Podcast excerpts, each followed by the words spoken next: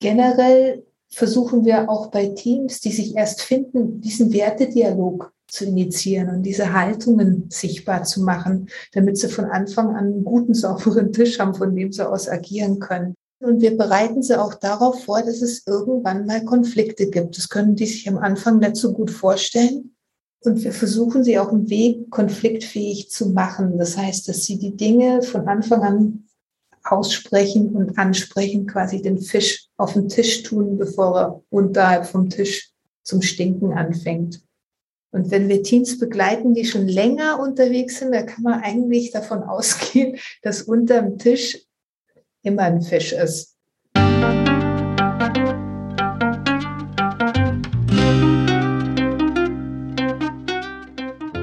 Schön, dass du wieder reinhörst.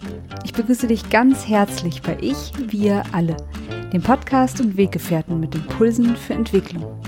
Wir bei Shortcuts laden interessante Personen ein, die uns zu den Themen Selbst-, Team- und Werteentwicklung inspirieren. Für mehr Informationen zum Podcast und zur aktuellen Folge schau vorbei unter www.ichwiralle.com. In den Shownotes deines Podcast-Players findest du außerdem zusätzliche Infos zum Gast, den Inhalten dieser Folge und zu Shortcuts. Ich bin Martin Permatier und präsentiere dir heute ein Gespräch mit Renata Frey und Lisa von den Co-Piloten. Renata begleitet als Beraterin und Facilitatorin Veränderungsprojekte, Führungsentwicklung und Zukunftsgestaltung. Lisa ist seit mehr als 14 Jahren in Transformationsprojekten bei Unternehmen und betreut die Bereiche der Teams und die Führungskräfteentwicklung. Mit dem systemischen Beratungsansatz nimmt sie in ihrer Arbeit das Ganze in den Blick. Beide beleuchten in ihrer Beratung für Change Management, Organisations-, Führungs- und Teamentwicklung auch den Aspekt unserer Denkweisen und Haltungen, die hinter unserem Verhalten liegen. Sie sehen Fühlen als einen wichtigen Aspekt für das neue Führen. Partizipation und Kommunikation sind für sie die wichtigen Aspekte eines gelungenen Wandels. Bevor das Gespräch beginnt, noch ein kurzer Hinweis zu unseren Angeboten. Auf ichwiralle.com/Angebote findest du unsere aktuellen Workshops und Ausbildungen zu den Themen Selbst-, Team- und Werteentwicklung. Und jetzt wünsche ich dir ganz viel Inspiration und Freude beim Hören. Audio ab!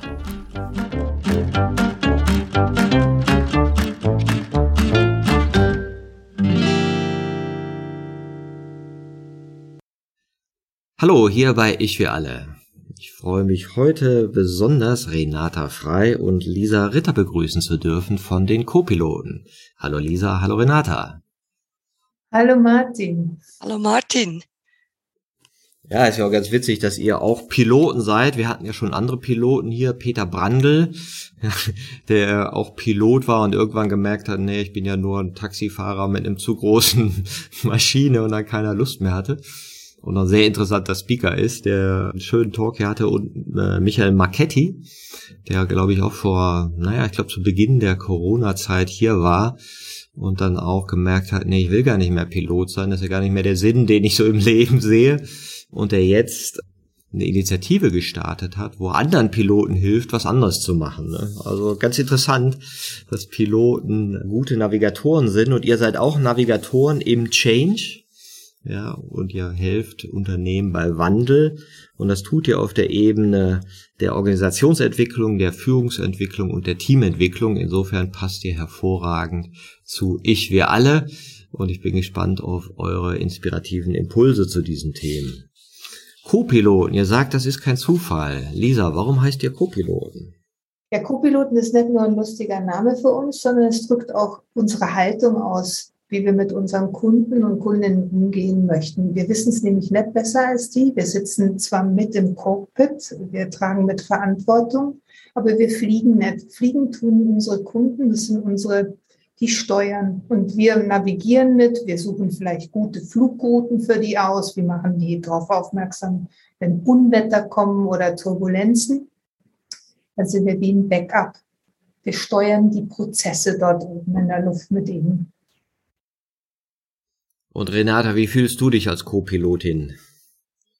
Ja, du hast es zu Beginn gesagt, du hast zwei Beispiele aufgeführt, die nicht mehr Piloten sein möchten. Und genau das ist es. Wir wollen keine Piloten sein. Und Lisa hat es genauso erwähnt. Also wir sind auf dem Nebensitz, wir lassen die Kunden steuern und wir sind einfach da, beobachten sehr gut. Und wenn wir sehen, dass der Kunde an Flughöhe verliert, das passiert da sehr schnell, dass man dann in die Details geht, wenn man intern diskutiert, oder dass man die Passagiere hinten im Flugzeug vergisst, dass man die Kunden dann gar nicht mitdenkt, weil man so sehr damit beschäftigt ist, die internen Abläufe so einfach wie möglich zu machen und gar nicht denkt, hey, was wollen denn unsere Kunden, die da ja im Flugzeug mitfahren? Und da sehen wir unsere Aufgabe. Und halt, manchmal ist es ja auch sehr ungewiss, wo es hingeht. Und da können wir so Navigationspunkte setzen, damit die Kunden auch wieder Fahrt aufnehmen können und auf die Flughöhe gehen können, wo sie in die Zukunft fliegen wollen. Ja, das war eine sehr schöne Metapher. Und ihr sagt ja auch, das spiegelt eure Haltung wider, und Haltung ist auch so ein bisschen das Thema, was uns verbindet. Nicht nur, dass wir demnächst in der Schweiz ein Event dazu machen, sondern es ist ja auch ein Einsatz, den ihr bei euch praktisch umsetzt. Und das Spannende ist, das sage ich auch mal, Haltung oder die Arbeit mit Haltung ist ja keine Methode, wo du dem anderen sagst, mach mal so, ja, sondern es ist ja eher so eine Art Landkarte, wo man sagen könnte, pass auf, da gibt's jetzt so ein Land da hinten und mit dieser Landkarte könntest du da vielleicht schneller hinkommen oder effizienter hinkommen oder vielleicht dich besser ausrichten. Wie versteht ihr das Arbeiten mit Haltung in eurem Kontext von Selbst-, Team- und Organisationsentwicklung? Als Coach ist es für mich eins der größten Abenteuer, diese Haltung mit meinen Kunden und Kundinnen zu erforschen, weil da geht es ja auch um Werte und Überzeugungen und wie kreieren die eine Einstellung zur Welt oder eine Haltung und damit auch das Verhalten. Und das ist etwas, was ich immer sofort als erstes mache, diese Landkarte, ich sage dem auch Landkarte, auszurollen und zu gucken, was steht denn da drauf und sind da noch die richtigen Länder drauf oder muss ich die ändern? Oder muss ich was Neues dazu holen, damit ich da gut navigieren kann in dieser Welt? Und das Gleiche machen wir natürlich auch auf der Ebene vom Team. Welche Teamwerte gibt's hier und sind es auch? Da finde ich es auch manchmal spannend, sind es nur Werbewerte? Also schauen die gut aus? Oder sind es Werte, die man gerne hätte, aber man lebt sie noch nicht? Und was sind die geheimen Werte? Weil alles das triggert ja unser Verhalten und das Gleiche machen wir auch im größeren Stil mit Organisationen oder Bereichen, dass wir uns angucken, wie sieht die Wertelandkarte aus und damit auch die Haltung. Das Spannende finde ich auch, wenn man die Karte einer Organisation nimmt in Form eines Organigramms und sich mal anguckt, wie seid ihr denn aufgestellt, was ist denn so euer Bild intern, dann ist das ja fast immer noch eine Pyramide. Ja, und wenn man sich so überlegt, die Hierarchie, also die gottgewollte Ordnung, ist ja an sich ein Feudalsystem. Ja, da gibt's den Adel und dann gibt's dann irgendwie die Ritter und dann gibt's eben die Leibeigenen und die Fußsoldaten und so weiter. Und aus irgendwelchen Gründen haben wir diese Art von Karte ja unbewusst übernommen und glauben oft, Organisation müsste so sein. Und Arbeit müsste so organisiert sein, mit all diesen Privilegien auch. Der Adel verdient halt 1000-mal so viel, darf erster Klasse fliegen, die nächsten dürfen Business Class fliegen und die nächsten Economy und die nächsten gar nicht. Und das ist ganz interessant, ja, dass diese Modelle sich so irgendwie eingeprägt haben und wir natürlich jetzt in der Zeit sind, wo sich ganz neue Möglichkeiten auftun. Renata, welche neuen Karten zeigt ihr denn euren Kunden oder was sind vielleicht auch typische Kunden von euch? Typische Kunden sind so mittelständische Unternehmen, sind aber auch große Firmen, wo wir mit einzelnen Bereichen zusammenarbeiten. Und da geht es tatsächlich sehr viel um die Frage, wo wollen wir in Zukunft hin? Kriegen wir überhaupt diese Talente oder diese Fachkräfte, die wir wollen? Oder zum Teil gibt es da schon War of Talent, stecken die schon mittendrin? Mit Corona hat sich natürlich jetzt sehr viel getan mit Homeoffice. Was lassen wir zu? Wo wollen wir die Leute im Büro sehen? Also da gibt es jetzt ganz, ganz viele Fragen. Und spannend ist, was du so gesagt hast, wir treffen oft an, dass die Haltung noch so irgendwo so in diesem Pyramide drin ist. Sie aber denken als Organisation, wir wollen dahin. Also wir wollen selbst organisiert arbeiten. Wir geben Verantwortung an unsere Mitarbeitenden. Sie sollen sich mit einbringen, mitgestalten. Und dann hören wir aber von Führungskräften, ja, die wollen gar nicht, die sind nicht motiviert, die haben gar keinen Drang nach Selbstorganisation. Und dann ist es spannend zu sehen, da, wo sie eigentlich hinwollen, stimmt dann die aktuelle Haltung überhaupt dazu? Oder ist eben die Haltung doch streng im Kontrollieren? Also wenn ich als Führungskraft denke, meine Mitarbeitenden im Homeoffice arbeiten die gar nicht so. Ich kann die gar nicht kontrollieren, ich weiß gar nicht, was die machen. Dann habe ich halt eine Haltung eher von Misstrauen und Kontrolle und kann das gar nicht fördern, dass dann die Mitarbeiter wirklich mitgestalten wollen. Also da gibt's immer sehr viele Spannungsfelder oder vom Ist zum Soll ist da oft ein großer Gap. Und das ist dann für uns die spannende Arbeit mit den Unternehmen oder Führungscrews, Teams, zu schauen, wo wollen sie wirklich hin, wo stehen sie heute und wo ist da diese Lücke. Und da hilft dein Modell mit den 6 Haltungen sehr gut, um das besprechbar zu machen, um sich dran zu orientieren. Wo sind wir, wo wollen wir hin? Lisa, was sind denn so typische Reaktionen, wenn ihr so feststellt, okay, jetzt zeigen wir euch mal, was so eine Landkarte in Richtung Haltung sein kann, also welche unterschiedlichen Denkweisen es gibt und wie sich das vielleicht auch in Organisationen ausprägt. Was sind denn dann so die ersten Reaktionen oder was hast du vielleicht Beispiele? Also dein Modell mit den Begriffen ist ja nicht so leicht zu kriegen. Das ist eine. Aber was immer super ist, sind diese Zeichnungen, die du hast. Wir arbeiten auch viel mit den Plakaten, die du auch auf deiner Webseite anbietest. Und dann kann man das gut erklären, was ist so die Entwicklungsstufe von der Führungskraft oder wie man miteinander Beziehungen gestaltet von diesen einzelnen 6 Haltungen. Und dann kann man sich da drin verorten.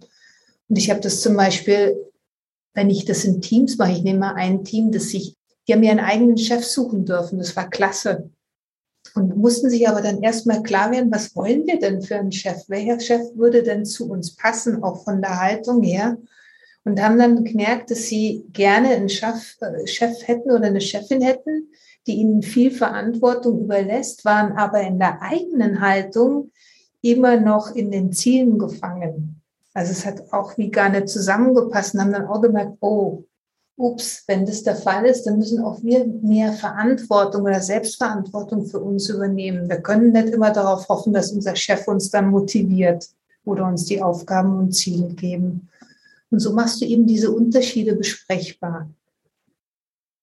Und ist eure Erfahrung, dass die dann auch die Ressourcen haben, dieses Neue zu können? Und man kann ja auch sagen, die Unternehmen sind, wie sie sind, weil man sich eben auch darauf geeinigt hat, die Welt in eine bestimmte Art und Weise zu sehen und sagt, du sagst mal, was ich tun soll, ich mache das dann und dann kontrollierst du mich und dann habe ich es richtig gemacht und dann kriege ich einen Bonus. Das ist ja so ein Spiel, auf das man sich ja auch einlässt. Und gibt es denn da auch genügend Ressourcen oder vielleicht auch Referenzerfahrungen, das anders tun zu können? Oder wie sorgt ihr für solche Erfahrungen? Renata? Es braucht da nicht mal so die großen Schritte. Ich glaube, das Rezept ist eher, kleine Schritte zu gehen und überhaupt mal Schritte zu gehen. Wenn ihnen klar ist, wo sie sind und wo sie hinwollen und auch diese Lücke erkennen, geht es auch darum, dann nicht das Neue, wo man hin will, das einfach auch nur wieder auf eine PowerPoint zu schreiben oder auf eine Webseite zu tun. Und dann sind das dann wieder nur Werbewerte, wie das Lisa vorher genannt hat, sondern diese im Alltag diskutierbar, besprechbar zu machen, Dialoggefäße zu initiieren.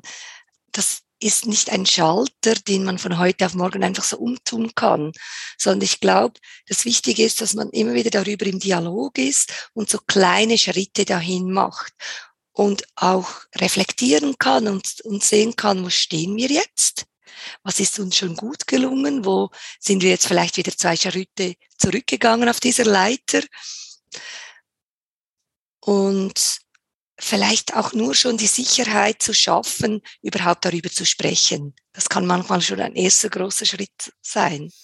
Ja, ich glaube auch. Ich nenne das ja immer den Raum der Besprechbarkeiten größer machen. Ja, also was ist verbalisierbar von dem, was als Weisheit oder an Fühlen, an so Mensch könnte man nicht, sollte man nicht, schon in dem Teams drin ist, ne?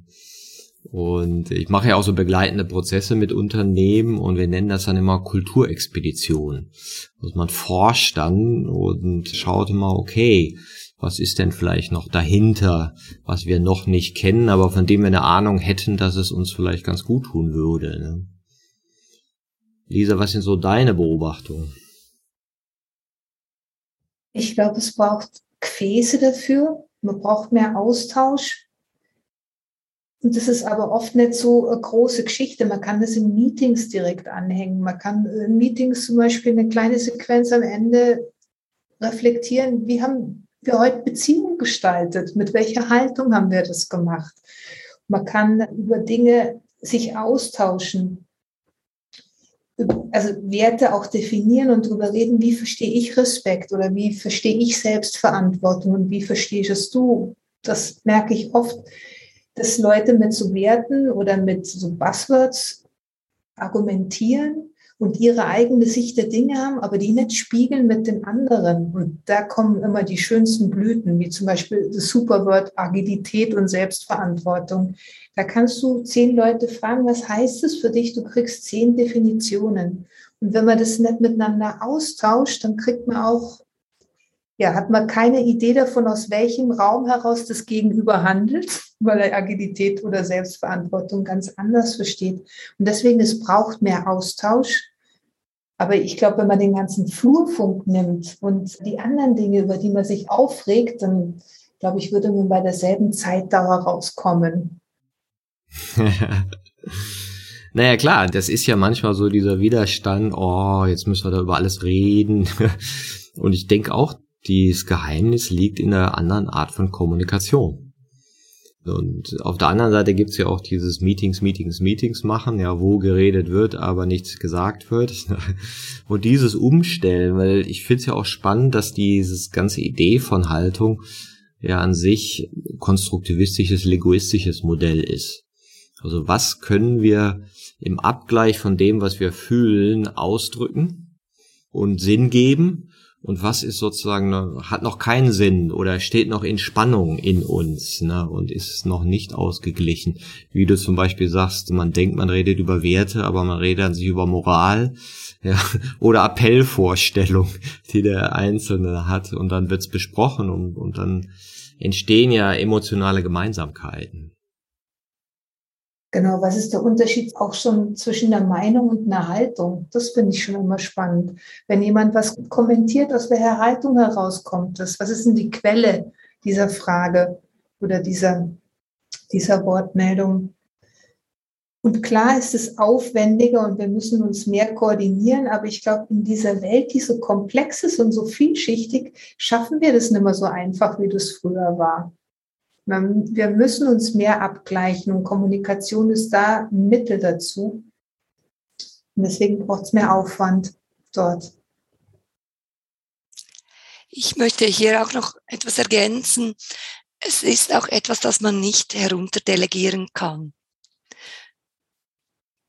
Und das erleben wir teilweise, dass das zwar von der obersten Stelle, von der Geschäftsleitung und vom Führungskreis angestoßen wird, aber dann die Umsetzung quasi nach unten delegiert wird. Und ich glaube, wenn eine Organisation wirklich in der Haltung als Organisation einen Schritt wachsen will, dann muss es auf allen Stufen gemacht werden, dass auch in der Geschäftsleitung und im Führungskreis darüber diskutiert wird und vielleicht, dass sie sich sogar mal jemand ins Meeting holen. Wir nennen es so Mirroring. Und diese Person gibt ihnen nachher Feedback. Ich war mal in einem Team, die haben das gemacht. Und das war so toll, dass die das zugelassen haben. Die haben wirklich Feedback dann gehört. Die waren sehr erstaunt, dass sie eigentlich so als oberste Instanz auch große Lücken haben zur Zielhaltung, die sie eigentlich anstreben. Und die haben das aber dann dankbar entgegengenommen und dies als Spiegel auch so akzeptiert. Und das finde ich spannend. Ja, das ist ja auch spannend, weil manchmal wird das ja so ein bisschen auch als Vorwurf gesehen, so nach dem Motto, Haltung ist Privatsache, das gehört jetzt nicht in eine Organisation rein, oder wie manche Systemtheoretiker dann sagen, ist eine Zumutung, Menschen sozusagen die Haltung zu spiegeln. Ich glaube einmal, weil es eben so viel Identitätsgefühl damit verbunden ist. Also wenn jetzt ein CEO trainiert worden ist, die Welt über Zahlen und Prozesse wahrzunehmen, und das war sein Training, dass die Aufgabe auch, die er bekommen hat, und man sagt, Mensch, wie geht's denn dir eigentlich damit? Und er sagt, wie geht's mir damit? Natürlich schlecht, aber das will ich doch gar nicht hier reden, ja, das ist doch gar nicht meine Aufgabe, darüber zu reden. Dann entstehen natürlich Spannungen, wo ich zum einen merke, ja, es braucht sehr viel Versöhnlichkeit auch, dass wir eben nicht Dinge werten und schlecht machen, sondern jede Erweiterung einer Haltung braucht ja die Kompetenzen der davorliegenden, ja, oder auch dieses Durchlebthaben von dem, was davor ist. Also wie er auch sagt, ja, wenn man eben noch ganz weit weg ist von offen miteinander redet, wie soll dann Selbstführung gehen? Wir müssen dann noch ein paar Schritte dazwischen kommen. Wie erlebt er denn diese Spannung in der Konfrontation, wenn jetzt jemand merkt, ups, ich bin vielleicht noch mit meinem Selbstausdruck oder meiner eigenen Sinngebung noch gar nicht agil oder in Richtung Selbstführung unterwegs? Ich glaube, es kommt, oder ich sag's mal so, wir versuchen das immer, diese Konfrontation mit Humor, mit Charme zu machen. Also, dass es auch eine Leichtigkeit hat, nicht so eine Schwere. Manchmal überzeichne ich es auch ein wenig, sodass man im besten Fall über sich selber schmunzeln darf und aber auch das dazwischen besser sichtbar macht und dann auch merkt, aha, so verhalte ich mich also deswegen funktioniert es wahrscheinlich auch nur nicht. Und wir machen gute Erfahrungen damit, muss ich wirklich sagen, mit diesem Spiegeln, mit diesem Mirroring, so wie es die Renata gesagt hat. Ob das in Teammeetings ist, in Coachings oder bei der Geschäftsführung. Und es ist immer der Versuch, das wertfrei zu machen, und gleichwohl müssen wir es manchmal wie akzentuieren, damit es auffällt.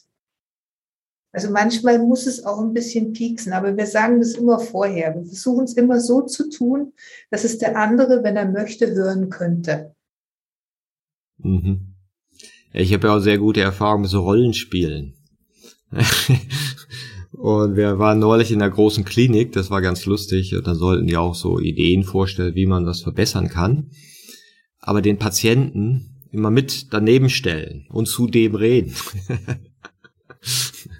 Und einer von denen hat dann die Rolle des Patienten übernommen und dann immer nachgefragt und natürlich dann auch spitze Fragen gestellt.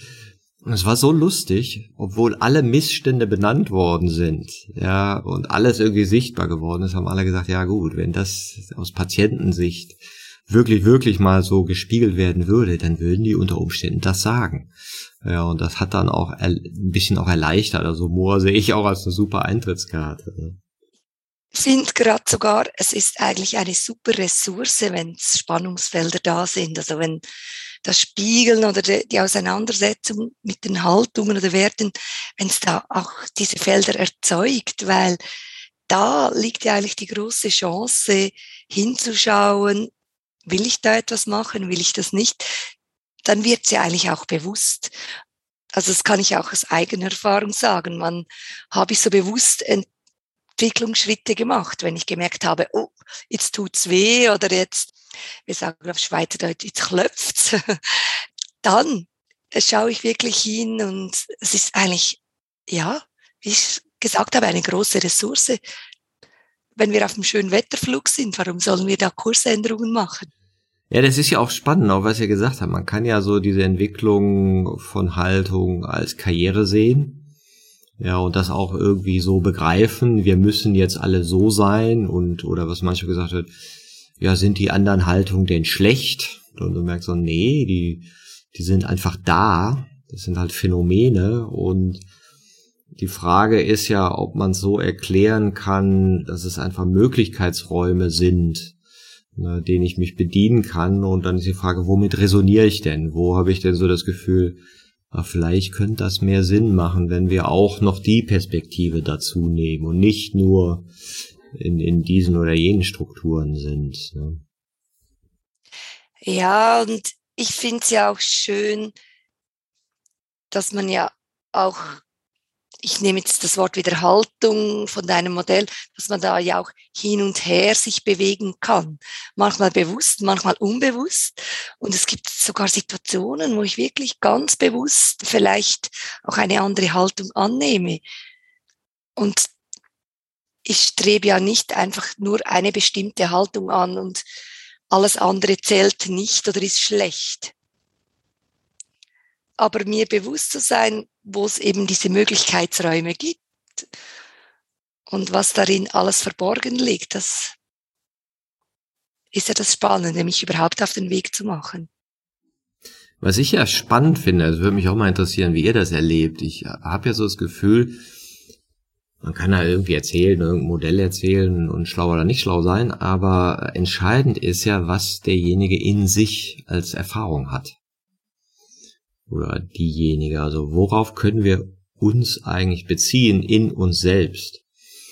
Und da habe ich ja oft so das Gefühl, dass fast alle Menschen schon Referenzerfahrungen haben, wo sie merken, ja, eine offenere Kommunikation, eine, die vielleicht auch mein emotionales Leben einschließt, die mehrere Standpunkte einschließt, habe ich schon erlebt und als sinnvoll empfunden. Aber ich habe einfach noch keine Möglichkeit gesehen, mich so hier im Arbeitskontext zu verhalten, weil irgendwie scheinen ja die Regeln und Normen anders zu sein. Und dass in dem Moment, wo die Erlaubnis gegeben wird, diese Qualitäten reinzubringen, die viele, viele haben, also dann plötzlich gehen Türen auf. Das erleben wir auch. Die Leute haben auch immer eine gute Ahnung davon, zum Beispiel, was ist eine Haltung, wo ich mehr Emotionalität mitbringe oder wo ich die Macht vielleicht auch teile. Also es gibt immer auch eine gute Idee, wie das eigentlich ist, aber vielleicht ist es jetzt noch nicht, es ist wie undenkbar, dass es in dem Setting vom Unternehmen gerade möglich ist. Aber so wie die Renata gesagt hat, auch diese Politik der kleinen Schritte, wie wäre es denn möglich, dass wir mehr Emotionalität in der Führung zulassen? Das kann ja schon mit einem kleinen Check-in anfangen, wo man nicht nur auf so eine Plattitüde sagt, wie geht's dir? Ja gut, weiter. Sondern wo man ehrlich und interessiert in der Haltung von ich interessiere mich tatsächlich dafür, wie es dir geht, mit dem Mitarbeitenden in Austausch kommt.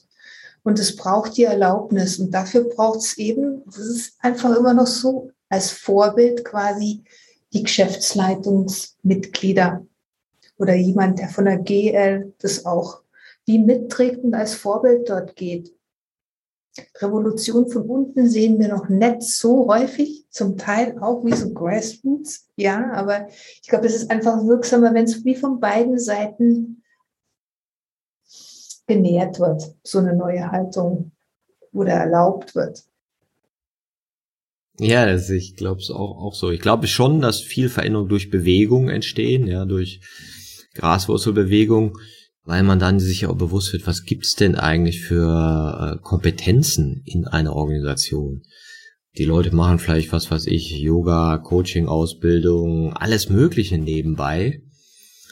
Und können das gar nicht einbringen. Ja. Und wenn dann die Führung sagt, ja, wir gehen jetzt in eine neue Richtung, dann plötzlich setzen sich unglaublich viele Energien frei. Jetzt gibt's ja manchmal noch das Phänomen, dass so gerade im Mittelstand, mal sehen, ob euch das auch mal begegnet ist, dann gibt's die Geschäftsleitung, ein moderner neuer CEO oder eine Frau, die eingesetzt worden ist und die möchte jetzt Selbstführung, Agilität und sonst was. Und dann gibt's noch die Eigentümer dahinter, die dann irgendwann ganz nervös werden, was denn da los ist. Ich hatte neulich das Thema, da war in einem Intranet, hatte dann auch eine neue Chefin sich transparent gemacht, von ihren Stärken und Schwächen geredet und auch gesagt, was ihr so schwerfällt. in ihrem Kontext und wo ihre Felder sind, an denen sie gerade an sich arbeitet. Für den Eigentümer war das irgendwie, wie kann ein Chef sich vorne hinstellen und Schwächen von sich nennen? Geht ja gar nicht. Ich habe mich vertan. Das ist die falsche Person für mein Unternehmen. Und war so ein riesen Aufruhr. Habt ihr auch mal solche Thematiken erlebt, also solche Spannungsfelder? Ja, haben wir. Und spannend ist ja dann genau mit dem VR, also Verwaltungsrat oder den Eigentümern, in die Diskussion zu gehen. Und oft geht es dann, wenn man mit ihnen über Strategie und Ziele spricht. Weil das sind so ihre KPIs oder Messwerte, die sie haben, um zu kontrollieren, ob das erfolgreich ist oder nicht. Und wenn man dann mit ihnen schauen kann, ja, was unterstützt denn, dass wir solche Ziele und die Strategie erfolgreich umsetzen? Und halt dann vielleicht sieht, hey, wir brauchen da die richtigen Fachkräfte. Und die haben wir nicht oder die, die wir haben, die springen wieder ab. Und dann ihnen anhand von Haltung und Verhalten zeigen kann, was es dann braucht, dass diese eben bleiben oder überhaupt schon kommen. Und wir diese brauchen, damit wir eben diese Ziele und Strategie umsetzen können, ist dann plötzlich eine andere Offenheit da. Dann sieht man vielleicht, hey, mit der jüngeren Generation, also diesen Talenten, die jetzt auf dem Markt verfügbar sind, braucht es eben vielleicht mehr Partizipation oder muss ich als Führungskraft eben mehr Emotionalität zulassen können. Und dann, glaube ich, geht die Diskussion auf eine andere Basis. Dann ist es nicht, oh, ich spüre mich und ich bin nur so unterwegs und der ganze Rest interessiert mich nicht, sondern sie verstehen dann vielleicht, dass es eben dazu diese Ebene auch braucht. Aber es ist interessant, ne? Was der Treiber für Entwicklung ist. Ja, ist es ein Anpassungsdruck oder ist es ein eigenes Wollen, wo ich sehe, ja, für mich selber ist ja vielleicht auch schlauer und manchmal ist es ja beides. Das eine ist vielleicht der äußere Anlass und dann wird was innen drin angestoßen. Was sind so eure Erfahrungen, wenn ihr so in Richtung Selbstentwicklung Führungskräfte coacht? Der Treiber Anpassung, das erlebe ich gerade viel in meiner Coach-Tätigkeit, weil sich ganz viele Firmen hier in der Schweiz auch echt auf den Weg machen zum Transformieren, ein anderes Führungsbild haben, mehr in Agilität reingehen. Und das ist gar nicht so einfach für die, weil die müssen so viele Werte und Glaubensüberzeugungen liegen lassen. Wer bin ich denn dann noch als Führungskraft, wenn ich nicht sagen kann, wo es lang geht? Also wie muss ich mich definieren? Das ist für die, habe ich, also mein persönlicher Eindruck, eine härtere Arbeit als die, die aus sich rauskommen und sagen, hey, ich will in ein neues Führungsverständnis reinwachsen. Ich möchte meine Wertelandkarte überdenken. Das ist so mein Eindruck, dass die müssen eine Meile mehr gehen, wo es um Anpassung geht. Die Frage, müssen oder geht das überhaupt, sowas zu müssen? Weil es ist ja also eher so, was wollen wir wollen, ja. Muss es nicht jemand auch wollen? Oder zumindest ein Teil von einem? Also ein Teil von ihnen will es mit Sicherheit auch, weil müssen geht nicht, hast du schon recht. Das ist zu sehr Anstrengung.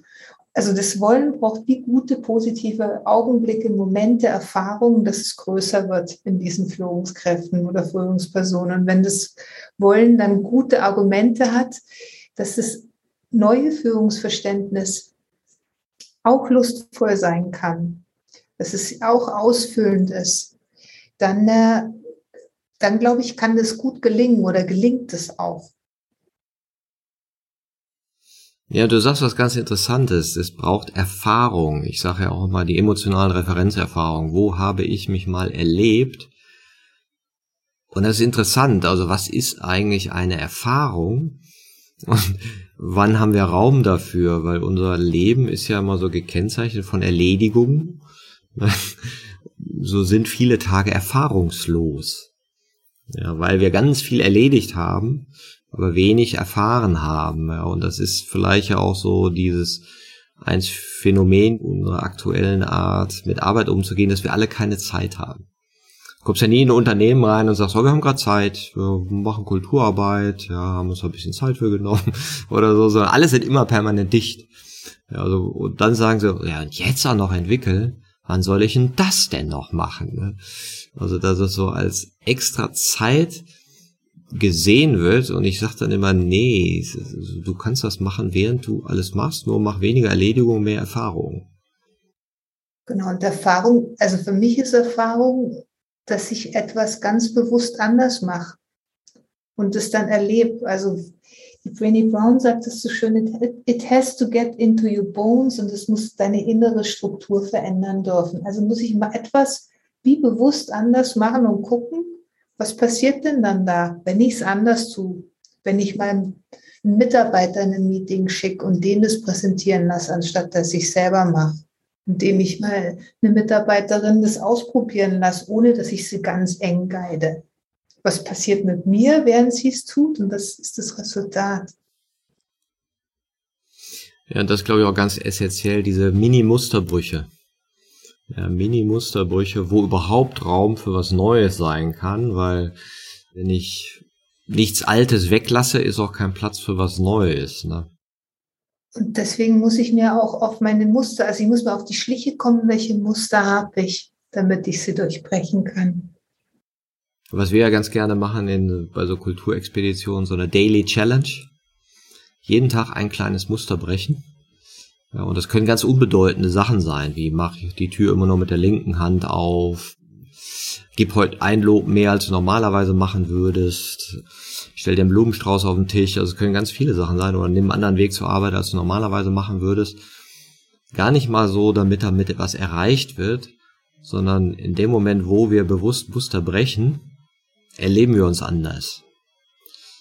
Oder auch Sprachmuster zu verändern, atme einmal tief ein und aus, bevor du antwortest, ne? Sehr schwere Übung, ne? Aber all das kannst du machen, ohne dass du mehr Zeit brauchst und all das erzeugt eben so eine gewisse innere Spannung und Aufmerksamkeit, eben seine Muster zu erkennen, ne? Was wir auch schon mit Teams gemacht haben in diese Richtung ist, mal zu schauen, welche Fehler haben sie gemacht und von welchen haben sie am meisten gelernt. Das kann ich selber gut auch machen am Ende vom Tag. Mal schauen, welche Fehler habe ich gemacht und von welchem habe ich am meisten gelernt. Weil es braucht ja ein bisschen Mut, Fehler zu machen. Man will ja immer perfekt sein und Stärke zeigen. So bin ich ein bisschen aufgewachsen. Und dann zu schauen, hey, ich habe diese und diese Fehler gemacht und davon habe ich so viel profitiert. Gib mir viel mehr Freiheit und nimmt mir auch die Angst weg. Und es geht ja auch, also meistens mache ich die größten Erfahrungen, wenn ich auch wirklich tolle, große Fehler gemacht habe. Interessante Idee, das mal in Jahresziele reinzuschreiben. Welche Fehler nimmst du dir fürs kommende Jahr vor? Das wäre mal eine paradoxe Anweisung, aber es könnte ein interessantes Experiment sein. Und es hilft auch zu erkennen, dass ja Fehler dann gar nicht so schlimm sind. Man hat ja dann oft Angst, die großen Konsequenzen, aber wenn man das reflektiert, war es dann gar nicht so schlimm. Ja, manchmal spricht man ja auch von der positiven Fehlerkultur. Ich sage immer lieber positive Experimentierkultur. Aber es gibt natürlich Sachen, wo man sagt, ey, den Fehler brauche ich jetzt nicht. Ne? Eine gewisse Prozesssicherheit ist ja auch schön oder manchmal auch essentiell. Ne? Aber dann zu schauen, vielleicht wäre dann das Jahresziel, welche Experimente, bei denen ich scheitern darf, möchte ich dieses Jahr dann gerne machen. In den Meetings fängt es ja schon an, dass sich Leute Dinge nicht sagen trauen, weil sie denken, die sind nicht schlau genug, nicht intelligent genug oder nicht smart. Und ich glaube, da könnte es schon anfangen, so kleine Musterdurchbrechungen auch wieder zu geben. Dass man sich vornimmt, jetzt sage ich dreimal was nicht Schlaues in einem Meeting. Wie erlebt ihr denn so Teams, wenn die sich auf die Reise begeben und ihr navigiert jetzt als Co-Pilotin neben denen? Was sind denn so die Faktoren, wo ihr sagt, das sind die Gelingensfaktoren oder vielleicht einige Beispiele, es ist ja immer sehr individuell, die euch aber jetzt vielleicht anhand eurer Erfahrungsgeschichten einfallen? Also wir begleiten ja zweierlei Teams oder Teamkonstellation, ein Team, das vielleicht gerade erst startet zusammen und total motiviert ist und sich gerne hat noch, es gibt noch keine Reibereien. Da begleiten wir anders als bei Teams, die schon länger unterwegs sind, wo es vielleicht auch schon, wie in der Schweiz sagt man, Kritz dazu gibt, wo da muss man, oder da setzen wir anders an. Und generell versuchen wir auch bei Teams, die sich erst finden, diesen Wertedialog zu initiieren und diese Haltungen sichtbar zu machen, damit sie von Anfang an einen guten, sauberen Tisch haben, von dem sie aus agieren können. Viel über Purpose, über Sinn, wie sie sich auf den Weg machen, über ihre Stärken, aber auch über ihre Entwicklungspotenziale, wo sie hinwollen, welchen Mehrwert sie fürs Unternehmen und fürs Kunden geben. Da arbeiten wir viel mit so Canva-Boards und da hangeln wir uns entlang und begleiten die auch gerne mal in einem Meeting, tun dann Mirroring machen, wie sie sich denn gegenseitig unterhalten oder mit der Haltung bauen immer wieder Retros ein. Das ist so die Art und Weise, wie wir Teams begleiten, die von Anfang an unterwegs sind, und wir bereiten sie auch darauf vor, dass es irgendwann mal Konflikte gibt. Das können die sich am Anfang nicht so gut vorstellen. Und wir versuchen sie auf dem Weg konfliktfähig zu machen. Das heißt, dass sie die Dinge von Anfang an aussprechen und ansprechen, quasi den Fisch auf den Tisch tun, bevor er unterhalb vom Tisch zum Stinken anfängt. Und wenn wir Teams begleiten, die schon länger unterwegs sind, da kann man eigentlich davon ausgehen, dass unterm Tisch immer ein Fisch ist, der vielleicht schon leicht müffelt oder schon unerträglich stinkt. Und die alle die Luft anhalten und immer so tun, als ob es den nicht gäbe. Und dann ist es unser Job, quasi einen Raum zu schaffen oder ein Gefäß oder so eine Sicherheit hinzukriegen, dass es besprechbar wird. Und das merken wir, ist immer wie so ein Flaschenhals. Wenn wir das schaffen, wenn der auf dem Tisch ist, dann ist es auch schon mal gar nicht mal so schwer, und versuchen, den aufzuräumen. Dann kann Teamentwicklung stattfinden, weil dann begegnen sich die Leute wieder einfacher, dann ist dieses Dazwischen weg. Das ist so der unterschiedliche Ansatz, wie wir das anfassen. Ja, das ist auch ganz interessant, ne? Wenn allein dieses Thema, was sind die Dinge, über die hier noch nicht geredet werden darf, dann ist die Tür schon auf, ne? Die aber interessanterweise jeder weiß, dass die systemisch wirken, also im System wirken, großen Einfluss haben, und wir reden nicht drüber. Ne? Und ich glaube auch schön, was du sagst, dieses Besprechbarkeiten erhöhen, ist, glaube ich, auch so das A und O. Ne? Was von meiner Wahrnehmung darf in Sprache treten? Und das ist ja auch mal wieder interessant, dass in dem Moment, wo etwas in Sprache ist, irgendwie in unser Bewusstsein anders verankert ist. Also wenn ich darüber grübel, ist was anderes, als wenn ich mit jemandem darüber geredet habe, und meistens auf irgendeine Art auch entspannend. Ja. Oder sogar, wenn es noch visualisiert ist. Wir haben jetzt sehr gute Erfahrungen gemacht, wenn nicht nur darüber geredet wird, sondern es in einer Form auch dargestellt wird.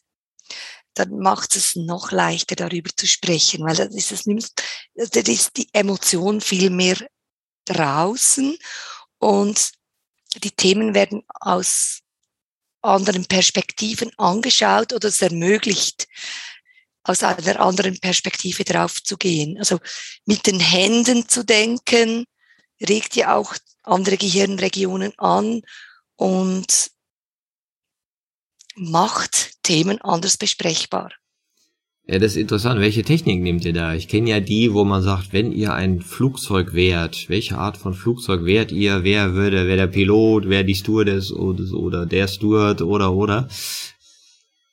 Also über so Analogien, dann die ihr Team beschreiben lassen, und dann ist in so Bildern ja oft ganz viel Emotionales drin. Ne? Da habt ihr noch andere Sachen, die ihr so nimmt, wenn ihr von Visualisierung spricht? Also eins, was du auch gesagt hast, was wärst du für eine Person als Team? Bist du männlich, bist du weiblich, wie alt bist du, welche Freunde hast du? So kannst du es auch, kannst du wie eine Gestalt machen. Wir begeistern uns aber auch für Lego Serious Play. Wir haben beide eine Facilitatorenausbildung, und das ist unglaublich, was man da erstellen kann mit Lego. Dann gibt's auch noch dass wir wie Materialien, wo man normalerweise im Design Thinking für Prototyping nimmt, dass man das erstellt und da etwas abbilden lässt oder mit Collagen und mit Bildern. Oder Bodystorming habe ich auch schon ganz spannende Erfahrungen gemacht, dass man ein Problem spielt oder darstellt auf ganz kreative Weise oder Stories kreiert, also zeichnet, so wie fast ein Comic. Ja, da gibt es eigentlich ganz, ganz viele Methoden. Oder mit Knetmasse.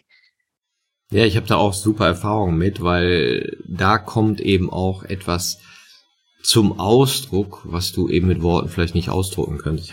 Ich habe sogar so eine kleine Trophäe aus Lego Serious Play. Da mussten mal bei einem Vortrag von den Freiräumen, die Unkonferenz Freiräume immer in Österreich, haben wir auch mal einen Podcast drüber gemacht, und da sollten die Teilnehmenden am Ende sagen, was sie von diesem Vortrag gelernt haben und daraus eine kleine Lego Serious Play Figur machen, und dann haben sie mir so eine Galerie geschickt. Und das fand ich auch hochinteressant, also welche Aspekte wieder in Aufmerksamkeit kamen. Ich glaube, für den Menschen ist es einfach, oder für mich ja auch, es ist einfacher, wenn ich es aus mir rausnehme und etwas wie in einem Raum drüber reflektiere, als wenn ich über mich selber reden muss. Und deswegen ist dieses Detachen von einem selber in Konflikten echt Magic für uns. Weil es ist einfacher zu besprechen.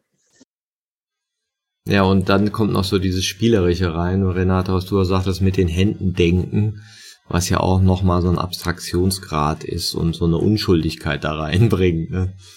Ich glaube, als ich mal Lego Serious Play gelernt habe in so einem Kurs, war eine Aufgabe, stelle deine Schwiegermutter dar. Mit irgendwie diesen 20 Teilen. Gibt's denn auch Widerstände, dass ihr mal sagt, oh, manchmal wuppt das nicht so, weil man sagt, nee, sonst zu psychologisch, wir brauchen eine Methode, das ist zu abstrakt. Wir wollen jetzt einen Prozess etablieren. Wie geht das? Also haben wir Glück, finde ich. Wir haben wahnsinnig offene Kunden für sowas, die auch Lust haben, das auf einer anderen Ebene mal zu reflektieren. Wir haben das ganz selten, dass es Widerstand gibt. Und manchmal bin ich auch echt bewegt, wie sich die Leute in sowas Spielerisches wie reinziehen lassen und dann Lust dran gewinnen. Und du merkst, die gehen da voll drin auf und haben Spaß, gerade einen Prototyp zu bauen und den auch zu erklären und tiefer einzutauchen und neugierig Fragen zu stellen. Und wenn ich mir das dann immer mit einer Gruppendiskussion vorstelle, wie unlebendiger das dann gleichwohl ist und wie sich das wahrscheinlich mehr verankert, wenn man es lebendiger gestaltet, diese Gefäße, das ist ein Riesenunterschied. Und die jüngeren Generation ist sowieso viel offener dafür. Also das ist mein Eindruck oder mein Erleben. Ja klar, weil die vielleicht auch andere Art Umgang mit Autorität schon erlebt haben und die Pyramide nicht mehr ganz so fest in der DNA eingebaut ist wie bei unsereins, ne? Pyramide, Karriereleiter und all diese Begriffe, mit denen wir ja auch groß geworden sind, ne? Und ich glaube, für die Leute, also ich bin jetzt 54, da merke ich, es ist wirklich nicht so einfach, ein anderes Führungsverständnis sich zu denken oder zu erleben oder anzuwenden, dass das möglich sein ist, weil es halt viel mit Macht und mit Hierarchie zu tun hat. Und wie die Frage, was bin ich dann für eine Führungskraft? Was mache ich möglich, wenn ich anders führe, wenn ich meine Macht teile? Ja, das ist ja dieses, man nennt es ja auch Ich-Entwicklung, ne? Das heißt, du bist ja mit deiner Ich in der Weise identifiziert, dass du ja glaubst, deine aktuelle Sinngebung bist du. Und wenn ich halt dem Sinn gegeben habe, ich habe hier ein gutes Einkommen, ich habe Macht, ich habe die Kontrolle und so geht das, dann ist das ja sehr nah dran, ne? Und es muss ja ein freiwilliger Prozess sein. Oder es kann nur sein, weil ansonsten würdest du ja nur eine andere Gehorsamkeitsstruktur lernen, aber nicht wirklich dich in deiner Sinngebung weiterentwickeln. Und da das ja immer Energie kostet, sich zu verändern, kann ich das auch verstehen, dass es immer so ein Initialaufwand ist, weil du musst oder du darfst oder du kannst eine andere Erfahrung machen, aus diesem Muster ausbrechen, aber es kostet dich zusätzlich Energie. Ja, das Interessante ist ja, man sagt ja, neuroplastische Veränderungen funktionieren nur mit emotionaler Energie. Und deswegen gehört ja auch zu so einer Art von Change ein Discomfort. Ja, also der Musterbruch und das Loslassen. Und ich glaube, es ist irgendwie wahrscheinlich so ein Abwägen. Ja? Was tut mehr weh? In meinen alten Sinngebungen zu bleiben und zynisch zu sein und zu sagen, die paar Jahre noch, das betrifft mich ja nicht mehr. Ne? Oder zu sagen, boah, nee, ich stelle das jetzt in Frage und komme zu etwas, was versöhnlicher ist für mich, was sinngebender ist und was sich vielleicht auch innerlich freier anfühlt. Ne? Und das ist ja so ein Deal, den jeder so irgendwie mit sich macht. Ne? Wo stehe ich da gerade? Und er kann sich ja vielleicht auch situativ verändern. Absolut, genau. Im Prinzip ist ja Corona, sage ich immer, eine schöne Fortbildungsmaßnahme, weil wir alle in diesen Discomfort gekommen sind, also dieses sich nicht so richtig wohlfühlen mit dem, wie es gerade so ist, weil wir uns das anders vorgestellt haben und gleichzeitig auf ganz, ganz vielen Ebenen Musterbrüche zu erleben, zu denen wir uns neu verhalten müssen. Ja, also was du ja auch gesagt hast. Kann ich vertrauen, wenn Mitarbeitende im Homeoffice sind? Ne? Ja, erstmal habe ich hier gar nicht die Wahl, die sind nun mal im Homeoffice. Ne? Also entweder leide ich jetzt oder finde eine neue Art von Sinngebung. Ne? Ich fand diese zweite Runde von Corona auch unglaublich, weil nach der ersten hatte ich das Gefühl, die Leute müssen wieder zurück aus dem Homeoffice, weil viele ihnen nicht vertraut haben. Und hier in der Schweiz war nochmal eine Art Lockdown. Und ich glaube, der hat jetzt nochmal echt viel in der Haltung gemacht von den Menschen, dass Homeoffice echt etablierter ist, dass man merkt, okay, man darf ihnen vertrauen, die Leute sind genauso produktiv, wie wenn sie quasi im Büro sind. Und es kommt ein Umdenken, für was haben wir noch ein Büro?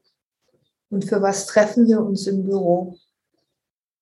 Welche Perspektiven habt ihr denn so aus der Zukunft, wenn er sagt, ja okay, das ist die Entwicklung, wo wir gerade stehen, mehr Vertrauen, mehr Emotionalität in Führung. Du hast ja gesagt, fühlen ist das neue Führen. Oder zitiert von den neuen Narrativen. Ich habe mal bei einer Firma diesen Begriff Fühlung gehört. Das war dann Führen und Fühlen zusammen, wo man eben sagt, ja, wenn ich die Perspektive auslasse, ja, dann blende ich zu viel weg. Dann komme ich nicht zu sinnvollen Entscheidungen. Ja.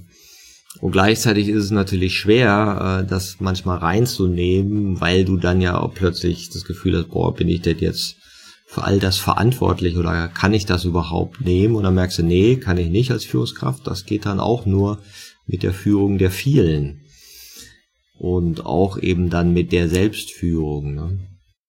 Ja, Lisa, ihr betreut ja auch Teams langfristig. Kannst du vielleicht mal so eine Erfahrungsgeschichte erzählen? Wir haben ein Unternehmen über ein Jahr lang begleitet, neue Prinzipien für die Zusammenarbeit zu erarbeiten. Und das haben wir sehr partizipativ gemacht. Wir haben echt in so einer Mikrozelle angefangen und dann immer wieder größer, Führungskräfte, Führungspersonen, dann Mitarbeitende eingebunden. Und dann haben wir das am Ende, also wir haben auch das Leitungsgremium eingebunden und am Ende haben wir die vorgestellt und abgesegnet durchs Leitungsgremium. Und was wir dann festgestellt haben, dass es im Leitungsgremium gab es so eine Viertel-Fraktion, denen war die Partizipation zu lange. Die haben wir irgendwann auch als Beraterin auf dem Weg verloren, weil es einfach zu lange ging. Und wir merken, dass da manche Organisationen wahrscheinlich auch in so einen Schmerz kommen werden, dass es für die einen ist es zu viel und für die anderen ist es genau richtig und für einen Teil vielleicht ist es noch zu wenig. Und gleichwohl glauben wir, dass wir mit so einer hohen oder so vielen Partizipationsschleifen Prinzipien gemeinsam mit ihnen entwickelt haben, die tragbar oder die tragen. Ja, ich sage auch mal so, Werte müssen ja durch Geschichten aufgeladen werden, damit sie als emotionale Gemeinsamkeiten überhaupt erlebbar sind und nicht nur irgendwie auf Appellebene wahrgenommen werden. Genau, da ist das Storytelling total wichtig. Wo kommst du her? Also wo ist deine Geschichte? Was ist auch gut aus der Geschichte? Was bringst du mit in das Heute? Und was soll im Morgen dann passieren? Das versuchen wir auch immer wieder diese ganze Geschichte, auch wenn es den einen schon zum Ohren raushängt, dass wir die immer wieder erzählen, dass sie sich immer wieder abgeholt fühlen und eingebunden fühlen. Genau, das ist auch ein wichtiger Aspekt. Habt ihr so das Gefühl, dass, wo könnte das hingehen? Spürt ihr da was? Wir leben im Moment sehr stark Partizipation, dass es gewünscht wird und dass das sehr tolle Ergebnisse eigentlich zulässt. Es ist weniger, wo wollen wir hin, also mit diesem Purpose, das zu klären, abzugleichen, das ist auch wichtig, aber die Leute daran beteiligen zu lassen. Ich glaube, das eröffnet wieder ganz neue Perspektiven und das gibt eine ganz andere Energie im Team, in der Führung. Das erlebe ich im Moment ganz stark. Also das Fühlen ist das neue Führen. Das ist auch ein Trend, den ich auch noch spüre. Auch selbst bei sehr leistungsorientierten Organisationen können wir gerade eine Führungsreise gestalten, wo es wie eine Idee gibt, hey, wir müssen uns mehr austauschen, auch über unsere Gefühle und wie es uns geht. Da ist wie ein Wissen in der Organisation schon drin, dass der Trend dorthin geht. Und dass wir uns verletzbarer zeigen, dass wir uns mehr als Menschen zeigen. Und das würde mich auch persönlich freuen, weil ich glaube, das gibt dann Orte, an denen es Spaß macht zu arbeiten, wenn man nicht nur immer funktionieren muss nach Nummern und Zahlen und nach KPIs, sondern eben auch als Mensch dort arbeiten kann, mit allem, was man mitbringt. Und da bin ich manchmal super und manchmal bin ich halt vielleicht nicht perfekt. Ja, spannend, ne? Und das gehört ja auch dazu, so diese Idee von Kontrolle loszulassen. Aber vielleicht braucht's ja das auch gerade, um in einer Welt, die zunehmend nicht kontrollierbar ist, in ihrer Komplexität überhaupt navigieren zu können. Ich glaube auch, wir müssen Kontrolle loslassen. Diese Demut, dass wir das eigentlich nur mit so einer Perspektivenvielfalt noch rocken kann, diese Komplexität. Es braucht uns alles, braucht diese Partizipation, was Renata gesagt hat, weil da einfach so viele Blickwinkel draufkommen, die auch eine Realität abbilden. Und nur so kann man navigieren. Und dass es nicht mehr eine Führungsperson gibt, die das alles leisten kann. Das ist ja auch Wahnsinn, das anzunehmen, dass es noch gehen könnte. Ja, also kann ich wirklich so auch unterstreichen und auch vielleicht Themen aufteilen. Ich muss als Führungskraft nicht für alle Themen verantwortlich sein, weil ich habe ganz sicher im Unternehmen, im Team irgendwo Leute, die haben Spaß, sogar diese Themen zu treiben. Ja, das finde ich ist ein sehr schönes, anregendes Abschlusswort, ja, einfach zu sehen, was Partizipation auslösen kann und was die Führung der vielen auslösen kann. Ja, und dass es immer welche gibt, die was vielleicht besser können als ich und die vielleicht an einem bestimmten Punkt gerne in Führung gehen. Renata und Lisa, ich danke euch für diesen wunderbaren Input und diesen Austausch und wünsche euch, dass ihr viele Piloten als begleiten könnt auf Flügen, ja, in eine neue, partizipativere Kulturlandschaft. Ich danke euch für diesen Austausch. Danke dir vielmals, Martin. War sehr spannend. Danke, Martin.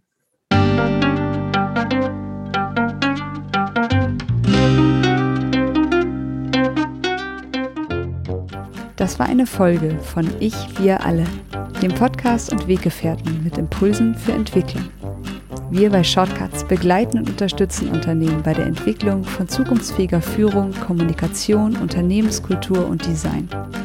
Mehr Infos zu unseren Angeboten, dem Podcast, der aktuellen Folge und zu unserem Buch Ich, wir alle, 24 Transformationsgestalterinnen geben wegweisende Impulse für die Zukunft, findest du unter www.ichwiralle.com. Wir freuen uns über dein Feedback zur Folge und deine Bewertung des Podcasts bei iTunes. Bitte stell uns gerne Fragen zum Podcast und noch Vorschläge für Themen und Interviewpartnerinnen, die dich interessieren würden. Und zu guter Letzt, schau gerne bei uns in Berlin-Kreuzberg vorbei. Wir lieben Besuch.